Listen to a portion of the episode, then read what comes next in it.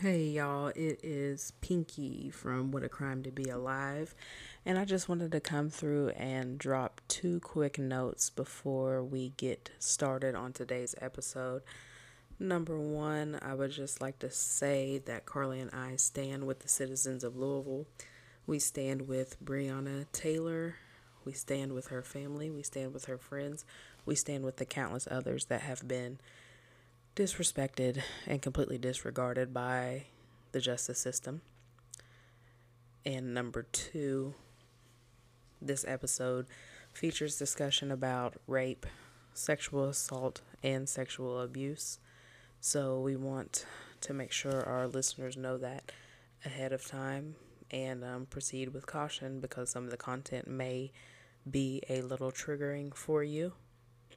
Also, throughout the episode, we referred to these young girls and young women as victims, and we just want to reiterate that we know that all victims don't identify as victims. They identify as survivors, and we respect survivors. We stand with survivors as well. And we will always support you. So that is it for now. In a few seconds, the episode will begin, and we hope you enjoy our discussion on the jogger rapist. Thank you. Hey y'all, welcome to What a Crime to Be Alive. I'm Carly.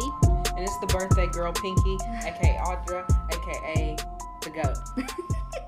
um, before we dive into the jogger rapist today, um, we have a few housekeeping things that Pinky is going to go over. Yes. So we announced that we were on Spotify. We've officially made it to Apple as well, um, in addition to Breaker, Overcast, Pocket Casts, Radio Public, and where we started off, which is SoundCloud. So you should be able to find us on all of those platforms, and all of those links will be published in addition to Anchor, anchor.fm slash what a crime pod. But yeah, all of those links will be put in the description of the episode and on our social media. Wow, so that's a lot of places. Um, yeah, shout out to Anchor. Shout out to Anchor. Because they make our life so much easier. Mm-hmm. Um, so now I guess we can just jump on in. Is that cool with you? Yes, let's do it. All right. So today we're going to talk about the jogger rapist. Uh, his actual name is Richard Troy Gillmore. Richard Troy. He is from Portland, Oregon, um, and that's where all I'm pretty sure all of the rapes occurred. I don't know. We'll get to it. Um, but he was, and I didn't know this, but Pinky did. He was called the jogger rapist because he was always on foot and he wore jogging shorts and he jogged to and from the victims' houses. I thought it was more of like a he raped people that were like raped women. Jogging. Yeah, that like jogged. And so no, that's not it. Um so we're gonna start off with the uh, first person that actually came forward, I believe. Yeah.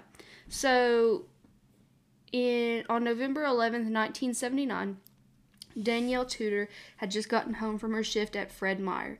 She had decided to head down to the den to relax and watch some TV while she had the house to herself. Her siblings were gone doing various things that Sunday evening, and her, her parents had just left to go to visit some friends. Um, as Danielle was relaxing and watching TV, she thought she heard a noise outside, but upon closer examination, she decided it was just the wind. All of a sudden, an unfamiliar man kicked in the garage door that led to the den where Danielle was watching TV. So Danielle and the unfamiliar man exchanged glances as if, as if it were a mistake that he was inside. Danielle's parents kept a landline in their room. Danielle ran up the stairs to her parents' room to use that landline to call the police, and the man ran out the door. She told them she told the police that someone had kicked in the door to the den but had ran out the door. At that point, Danielle noticed that the family dog began to run into the room she was in as if it was being chased by somebody, so she assumed that the man was coming back up. Mm-hmm. Um, he came back up the stairs, but now he had his face covered with a bandana. At first, he did not have a covering on her on his face, so she got a pretty decent look at what he uh, kind of looked like. Um, Pause real quick. okay. So he had his face covered with a bandana, Mm-hmm. and now in 2020, everybody has their face covered all the time. And I realized that some people get paranoid about things like this, like Mm-hmm. when people walk into the store with a bandana covering their Mm-hmm. face, it's kind of associated with like gang members and Mm-hmm. criminals, which you know that's not the case 100% of the time. But Mm-hmm. imagine this happening in 2020. Mm-hmm. Yeah. Go ahead. I Yeah. just making a point. Birthday point. So, as this man entered the bedroom, he wielded a long stick and yanked the phone out of the wall. He demanded to know who Danielle was calling, and she said that she was calling her brother, which we know she wasn't. She was actually calling the police, but she didn't want to tell that tell that to him in case he would kill her or hurt her more severely. Right. Um, the man hit Danielle in the stomach and threw her on her parents' bed in an attempt to sexually assault her. However, Danielle happened to be wearing pantyhose and polyester pants, therefore, the man had a very tough time removing her bottoms. Um, he finally got the hose and pants off of Danielle and tried to rape her, but it didn't work. He couldn't penetrate. Remember this dude in a peach sweatshirt trying to get in my drawers like Stupid. no. Danielle was set up with a sketch artist who drew a composite sketch that was uncanny to the man who had broken into the Tudor house that evening. Danielle was then given a lineup of eight men and she had no trouble picking out the man. This man was Richard Troy Gillmore. Richard Troy. There he is, the one and only. So now we go on to December 6th, 1986. Um, Rebecca Eden's 13 year old daughter Tiffany was finishing up some household chores on a normal Saturday evening. I say Rebecca Eden's daughter because in some of the places that I looked, uh, because she was a minor, she didn't have to disclose her name. Um, so they they referred to her as Rebecca Eden's daughter. However, uh, she came forward after uh, she was of legal age and um, told her story, and so her name is Tiffany. Can I just say I tried to research this and found like two sites and that was it. And then I hit up Carly and Carly has six pages of research. If you are not on the FBI, what are you? You know what I mean? You know I'm a Google person. I know, and you are, and that's crazy to me. not. Yeah, because you are always It telling me to Google stuff. The, about homegirl at the end we'll talk about. Go ahead. Mm-hmm. So she was finishing up some household chores on a normal Saturday evening. She was listening to the radio when all of a sudden the stereo shut off. Tiffany turns around to assess the stereo situation. However, she had no idea that when she turned around, her life would be changed forever. There, standing in her home, was a man holding a blanket over his face and chest. The man rushed towards her. Tiffany tries to fight her way free so she can find help, but the man overpowers her and throws her to the ground. The unknown man at the time assaults Tiffany and flees. A short time later, Rebecca arrives home from her job at a local bank to find police cars outside of her home. In a panic, Rebecca bolted into the house to find her daughter Tiffany sitting among a crime scene. Tiffany had been a victim of a rape. Physically, she was hurt, but mentally and emotionally, this would haunt her for much longer. Forever. Yeah. Shortly after this attack, investigators tie Tiffany Eden's assault to the 1979 assault of Danielle Tudor. With Eden's willingness to testify against Richard Troy Gillmore, Russ Ratto, the prosecutor of this case, asked Danielle if she would be on the bo- on board as well. At first, Danielle had her reservations. She really didn't want to do it. She didn't want to be public with her uh, with her attack, and I and I get it. I do. Um, you know, when you're young and it's just it's it's hard. It really is. Uh, after seeing Tiffany Eden's on television, Danielle changed her mind and decided to testify against her attacker. Throughout the duration of the trial, Richard Troy Gillmore confesses to sexually assaulting eight other women in the 1970s. However, these assaults were too old to prosecute as they had passed the statute of limitations, which was three years then. Now it's six years. Uh, Circuit Judge Richard L. Unis ordered Gillmore to 30 years in pri- prison with a minimum of 15 years before parole for the sexual assault. In addition, he sentenced Gillmore to 30 years for the burglary, again with 15 years at least before he's eligible for parole. However, he was able to serve those at the same time. Mm-hmm. So, really, it was 15 years before parole Right. just flat out. But he got charged for two. Di- there were two different charges on his on his person. However, because it was a law that the parole board had jurisdiction over the sentencing and not so much the judge and jury, the parole board reduced one of his sentences, stating that it was inappropriate and over the top. Yeah. They had scheduled a release date for Troy for Richard Troy Gillmore for January of 2008. However, this release date wasn't set in stone as the prosecuting attorneys found a loophole. They said that the victim, Tiffany Edens, was not properly notified in enough time to contest the release, therefore, Gillmore would require another parole board sentencing.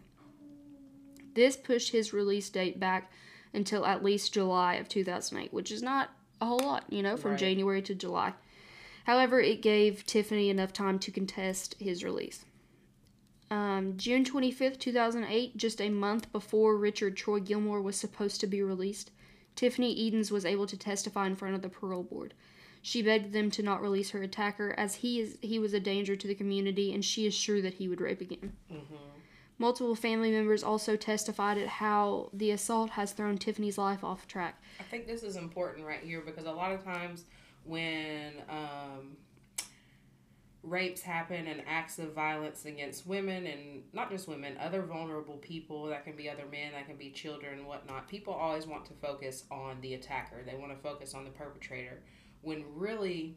I think we should focus more on the victims. Obviously, give them their privacy because they are entitled to it, and they should only they should be the only ones to speak on their story. Mm-hmm. But um, they have rights and they matter, and um, This Yeah. just screws up their entire life. entire lives. So, um, spending a little bit of time on the victims, I feel like that is a um, form of respect, and it just it should change the way we think about things like this. We shouldn't always think about the perpetrator. We shouldn't always think about the person who commits the crime.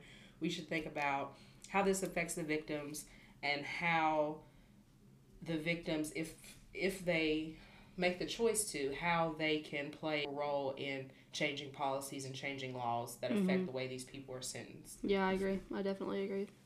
The psychologists say that there is no question that Richard Troy Gillmore would rape again if he was set free. It's just a matter of when. The guards of the prison go as far as to say that if Gillmore got off on parole, he would even kill someone. So, I mean, that speaks a lot, honestly. Um, the psychologist part for me, um, you know, that's that's their job to Right. and so they say that there's no question that he's going to rape again. It's just when. Um, so in early July of 2008, another victim of Richard Troy Gillmore came forward to testify to the parole board and state why Gillmore should not be released. Colleen Kelly was a victim of Gillmore's in 1980. After police arrested Gillmore for the rape of Tiffany Edens, Gillmore actually confessed to the rape of Colleen Kelly, but it was already out of the, out of the statute of limitations, so she couldn't testify against him. On October 27th, 1980, Colleen Kelly and a friend made their way back to the Kelly household after school. The two friends decided that they were going to bake a cake for Colleen's mom, Joanne, since it was her birthday. After they baked the cake, Colleen's friend went home. 9:45 p.m. comes and Joanne has to go pick up Colleen's older sister from work. With Colleen's dad working midnights, this left Colleen alone at home.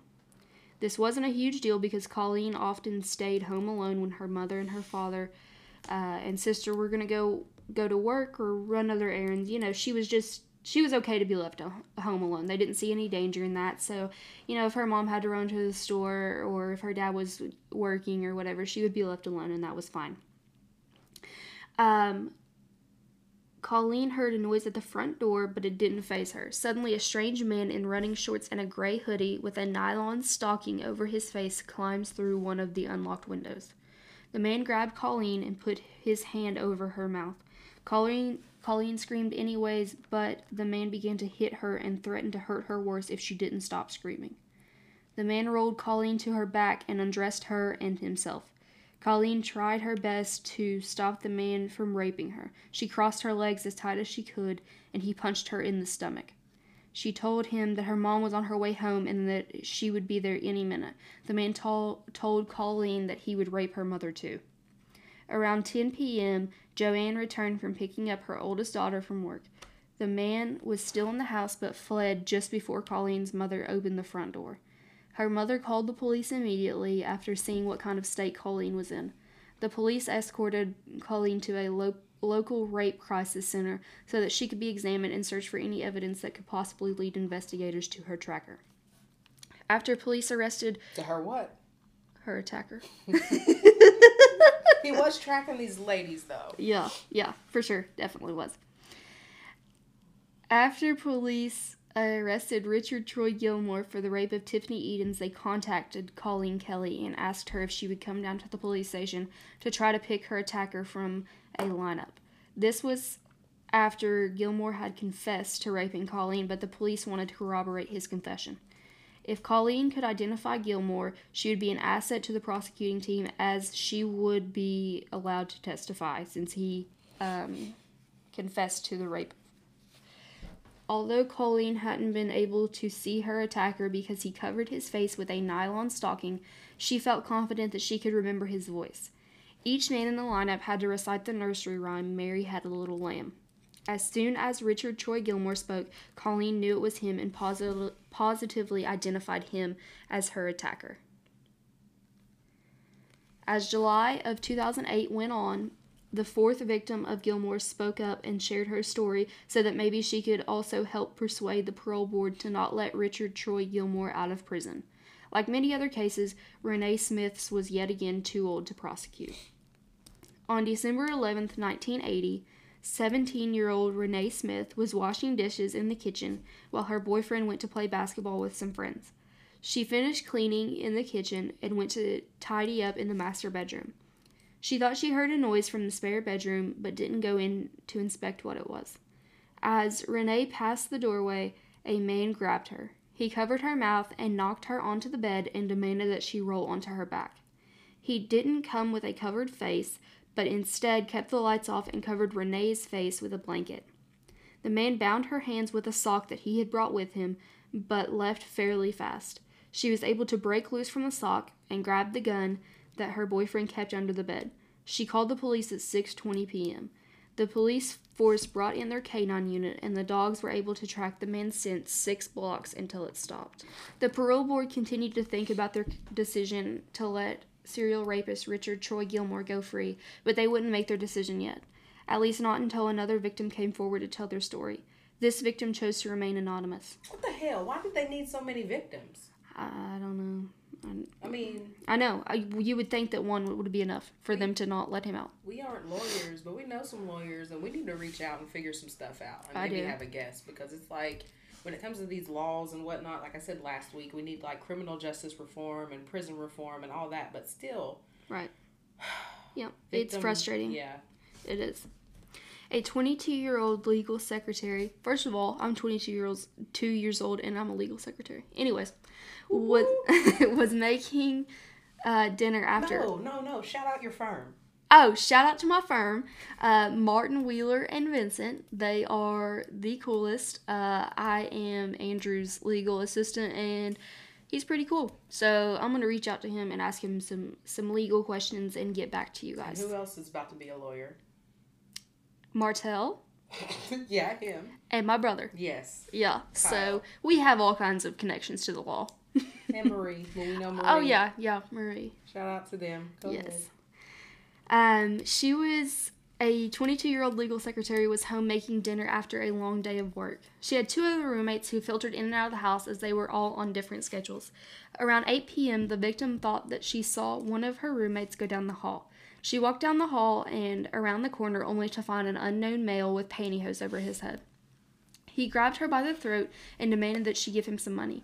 Only having $3 on her, she was unable to produce to the hatchet wielding stranger. He had a hatchet. Yes, Oh and yeah, gosh. so uh, there was I think this case and one other one other case he brought a hatchet, um, but and then in all the other cases he didn't. But what I'm I I don't know I kind of have trouble with this. Like when I when it says he had pantyhose over his face, Mm-hmm. you know I think of pantyhose as not being that like kind of not transparent but translucent. They're not opaque at all.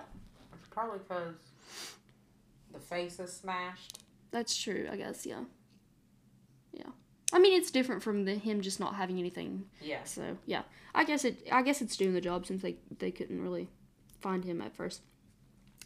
Uh, the strange man began to punch the victim in the face over and over. He eventually tore off her shirt and ripped open her pants. He was unable to penetrate Time again.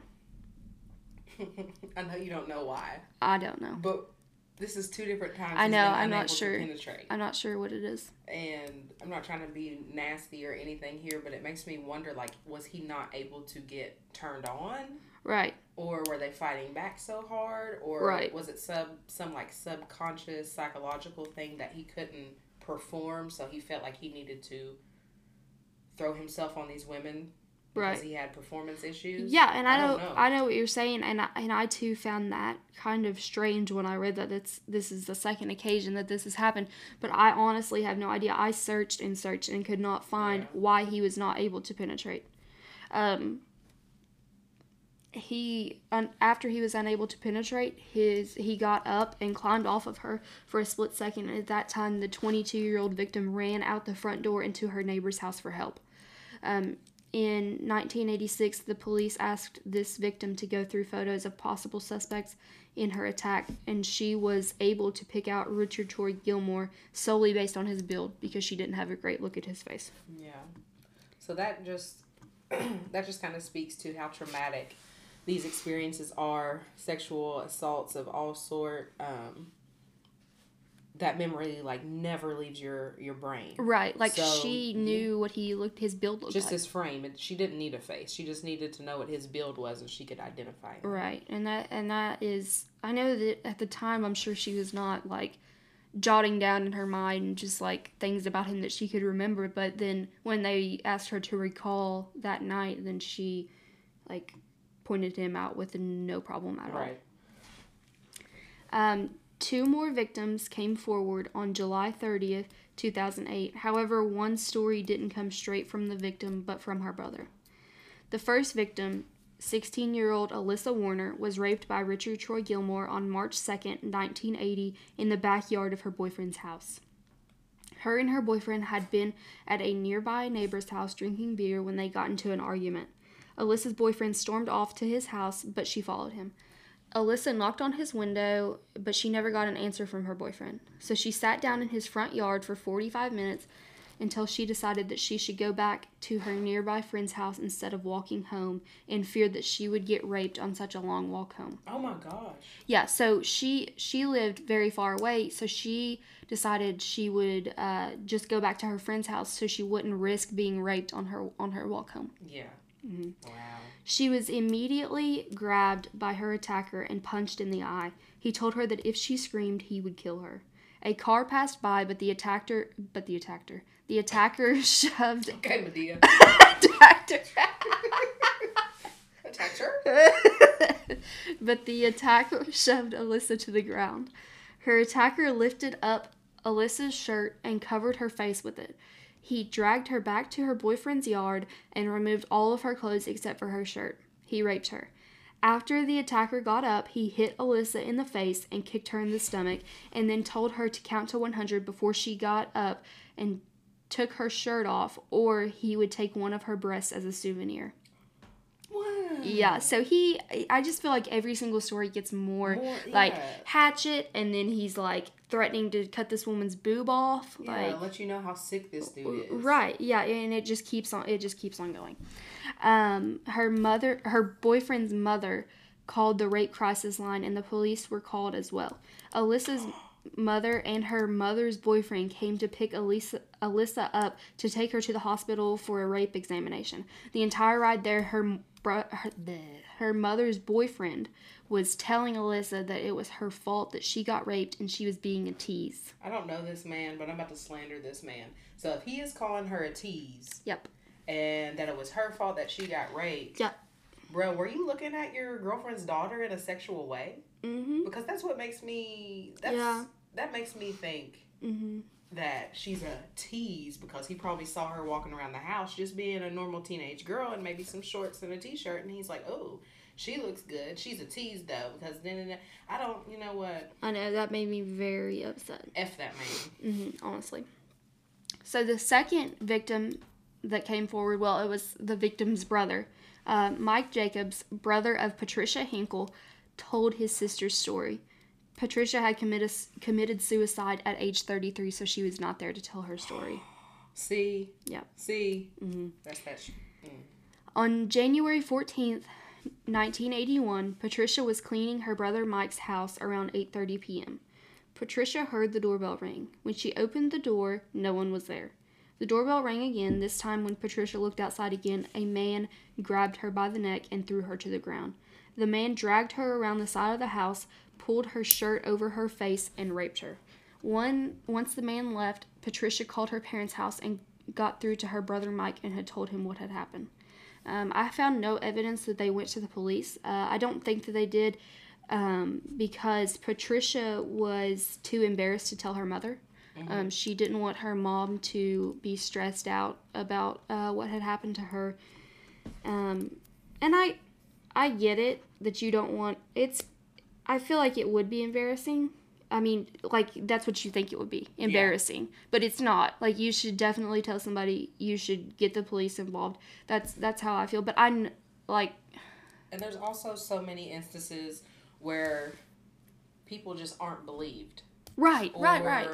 like um, the mom's boyfriend said on the other girl that she deserved it or she was being a Right, tease. yeah. But there's so many times where women don't step up and speak up because they're automatically silenced This is why. because they dress a certain way or because they act a certain way Right. or because so and so gets girls all the time so why would he need to rape you Right. Yeah. which has nothing to do with anything No. No. completely irrelevant arguments No, and I get it because as like I wasn't raped, but I was sexually assaulted when I was in the sixth grade, and um, I didn't want to tell my mom. I really didn't. Like I was, I was embarrassed. I really was. Like I was embarrassed to tell my mom, and so after we told her, or after I told her, we kind of decided, you know, like the route that we were going to take. But I felt better after that. I did, um, and so I'm glad that I told her. Um, you know, I I couldn't have done it on my own. So I think that you should, if something like this happens, find somebody, find that someone that you can tell, um, and that you can you know move forward with. Yeah, I um I have been very fortunate and I've had this conversation with my brother and a couple other men in my life that I've been very fortunate to never have been in any situation like that when it comes to sexual assault or rape. And sometimes I feel like I stay quiet because I haven't experienced it, but it doesn't matter because if if these ladies choose not to use their voice for what happened to them, they still need people to step up and use their voice for them. Right, right. So um, even if it hasn't happened to you, I encourage you to um, be an advocate for, for those type of victims and be an ally, because I can only imagine how hard it is and how traumatic it is. Um, speaking of the victims, there was just a little bit more about Tiffany Edens. Um, we spoke a little bit about her life um, after what happened to her she was an honor student and talented dancer, but became a drug and alcohol addicted teen. Um, she got her life back on track. So in 2007, when um, the parole board approved releasing Gillmore without even knowing her, her and her parents took it upon themselves to fight it. And she became like a media darling. You could see her all over the news everywhere. But like I said, when you have a traumatic situation that happens in your life and it keeps replaying over and over and over again, that brings even more trauma. So um, she started hearing voices, she started having night terrors, she was diagnosed with anxiety and PTSD. She was prescribed everything from Ambien to Xanax. Xanax. Them Xannies. um, in 2008, after the parole board um, reversed its decision to release Gillmore. Um, Tiffany's husband's income dried up, and as a way to cope with that, she started taking more pills. But she she charged forward with the uh, landmark legis- legislation named in her honor the Tiffany Edens bill passed um, the Oregon legislature in 2009, eliminating the statute of limitations for first degree sex crimes in which there is DNA evidence. So, this is um, an important factor when it comes to using your voice. And like I said, this doesn't solely fall on the victims. This is, should not always fall on the victims. There should be people that um, fight this fight for them. And I applaud Tiffany for doing what she had to do, even while battling her addiction. She had some important legislature passed, and um, she is an important part of protecting other victims. I almost said young girls, but I think we need to normalize that rape victims are not just girls. Oh yeah, and I think and yeah, it it drives me nuts when I just feel like boys don't they it's not masculine to be raped or whatever. You know what I mean? Like they're not going to come out and say it because they feel like that they're that's just not.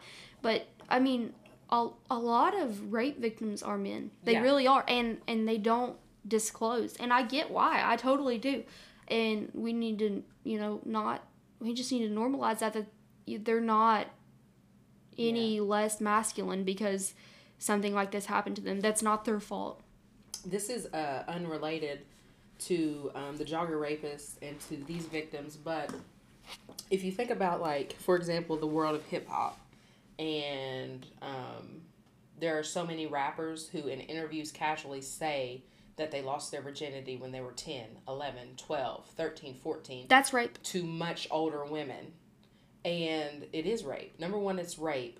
And even on the women. So I watch, well, I used to listen to, um, crap, Angela Yee's podcast, Lip Service.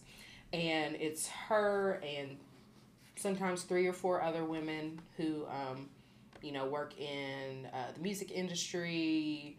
Um, some of them are uh, strippers, some of them are dancers.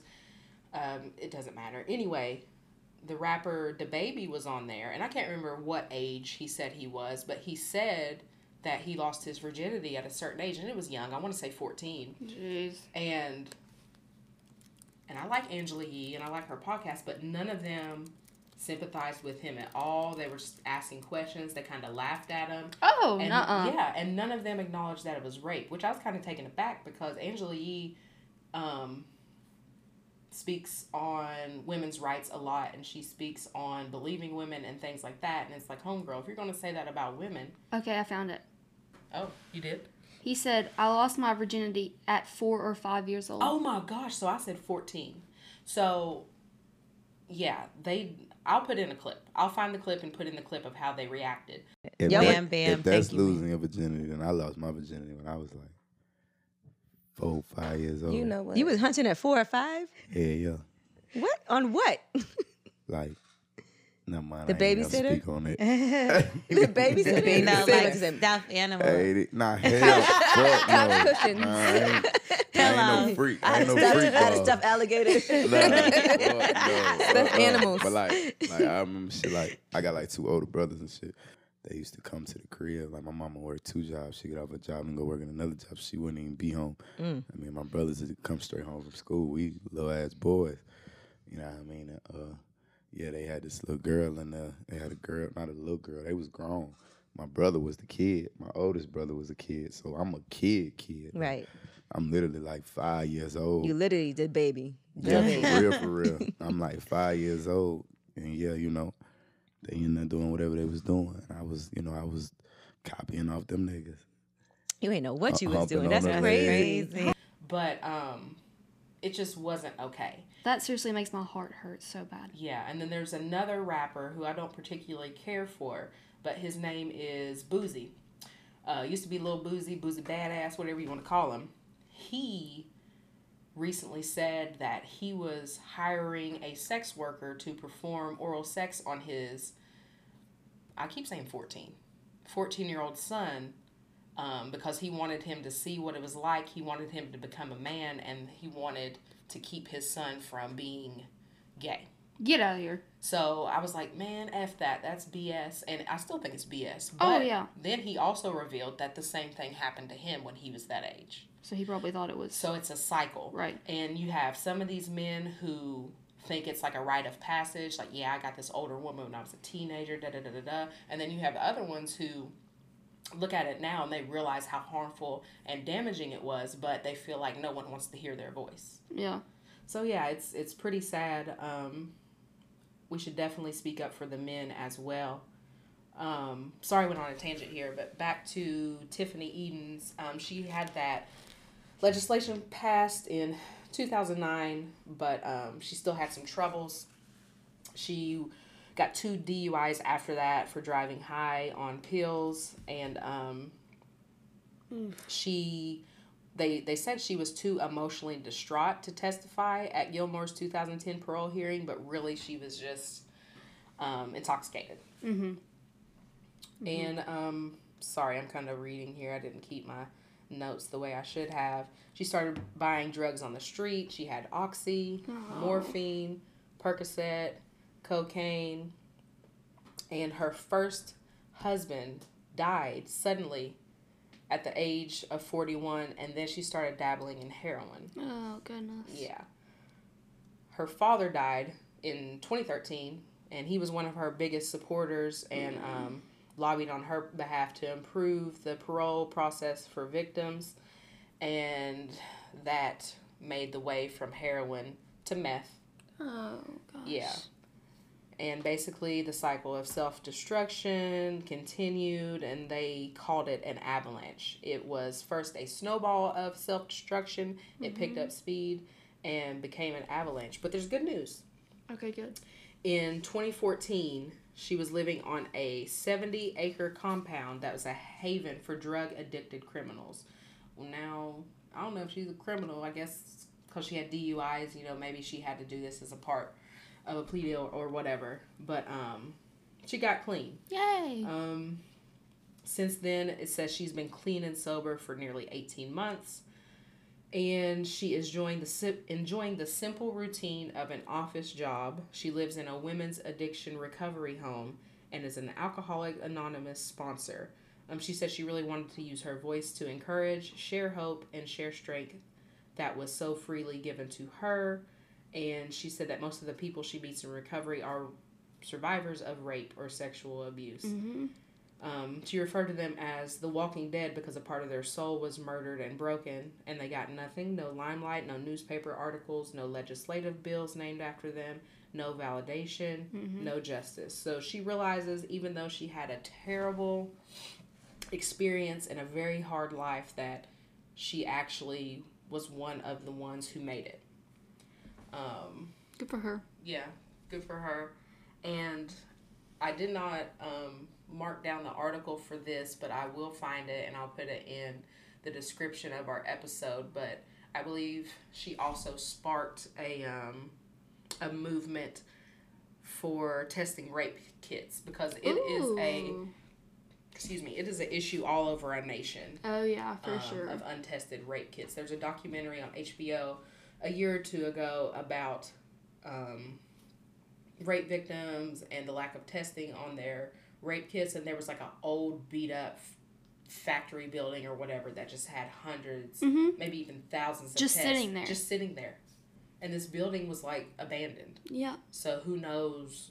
If rats have been running all over Right. them, if it's been raining on them. Contaminated. Yeah, so that's another fight um, that I believe that she is working on, and there's so many other people who are paying attention to this and trying to make the proper steps to remedying the situation. But um, yeah, I think that's what we have for today.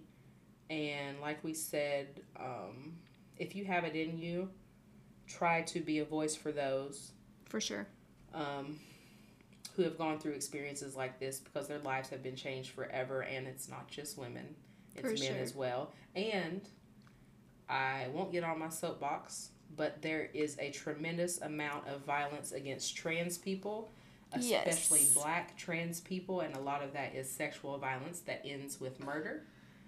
So that is another thing to keep your eye on and do your research on and become a voice for them as well because trans lives matter and they they deserve rights too. Um, before we go, there's a few things I'd like to say. Um, so back to the the how Pinky said, you know, be a voice for someone. Um, you know, like victims deserve the right to not talk about what they went through and you know not go to uh, court and all that kind of stuff about the things that they went through. But and, and that's back to my sexual assault. We didn't go forward with it because my my mom talked to um, a police officer here in ashland and told him the situation and she talked to a lawyer and told him the situation and they basically both said that um, the outcome of it wouldn't be uh, great enough for what pain that I would endure because it was a he said she said type thing. Um, so that there was absolutely, I mean, there was no guarantee that he would be found guilty. Um, and so that that's I think that we just need a reform on that. Um, that kind of bothers me. That that's the reason that we didn't go through it at the time. Of course, I was okay with it, but now I I should I know that I should have went through with it just in case there were other victims that he you know sexually assaulted. Um, but so for now, in October of 2008, the parole board voted unanimously that Richard Troy Gillmore should not be paroled. Um, so he was out of parole chances. They just like completely did away with it. So the victims that spoke, um, they really did a great job in keeping a perpetrator behind bars. Um, in 2016, the parole board decided that they would not give him any more parole hearings at all and um, that he would be released back into society on January 1st, 2023, and not one day sooner. So, in 2023, he'll be out, but not until then. Uh, that's the end of his sentence. I just want to say I didn't expect you to talk about that. so I'm, I'm proud of you, and you. Um, I'm glad you did. Yeah. And when y'all hear this, y'all should give her a round of applause because it's not easy to talk about. And like I said, I had no idea she was going to say that today. So Yeah. Um, look at this content we're giving you. I know, right? Yeah. You guys are getting into my personal life. You're welcome. It's only because it's Pinky's birthday. Haha. Um, 31. yeah, she's 31, isn't she old? I have a hat on right now because my gray hairs are flourishing. um, so next week, do we have anything, or are we gonna pick? Uh, Later. I, I think we'll pick. Um, we'll let the fans do it next time. Fans. The fans. Jesus. Only fans. The supporters.